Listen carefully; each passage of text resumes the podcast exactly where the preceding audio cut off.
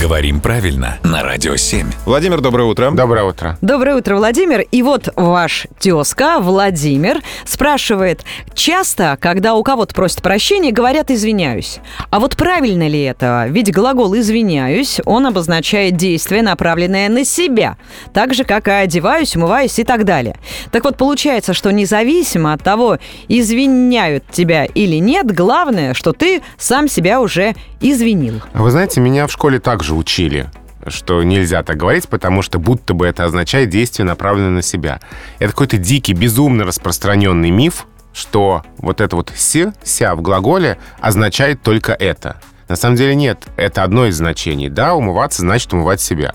Но когда мы говорим «люди обнимаются», это не означает, что каждый обнимает себя. Это означает, что они обнимают друг друга. Когда собака кусается, она не себя кусает. Это просто свойство собаки. Ага. Вот это вот «ся» в глаголе, это далеко не всегда направленность действия на себя.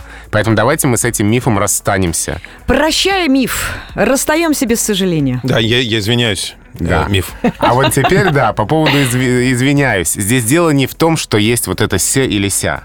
А здесь дело в том, что извиняюсь, вот так вот на ходу брошено, извиняюсь, оно не выражает полного раскаяния. Ах, вот в чем дело. Конечно же, глубину, да? Глубину именно так, потому что извиняюсь э, нормально употребляется в текстах э, русской классики. Так писали Толстой, Чехов, Тургенев в своих письмах, но это были такие вот развернутые формулы. Там «Милостивый государь, тысячу раз извиняюсь, что не ответил на ваше письмо» и так далее. И в таком контексте извиняюсь вполне литературно. То есть, если вы добавите к слову «извиняюсь» тысячу или там миллион раз, я думаю, что это будет И правильно. укажете за что.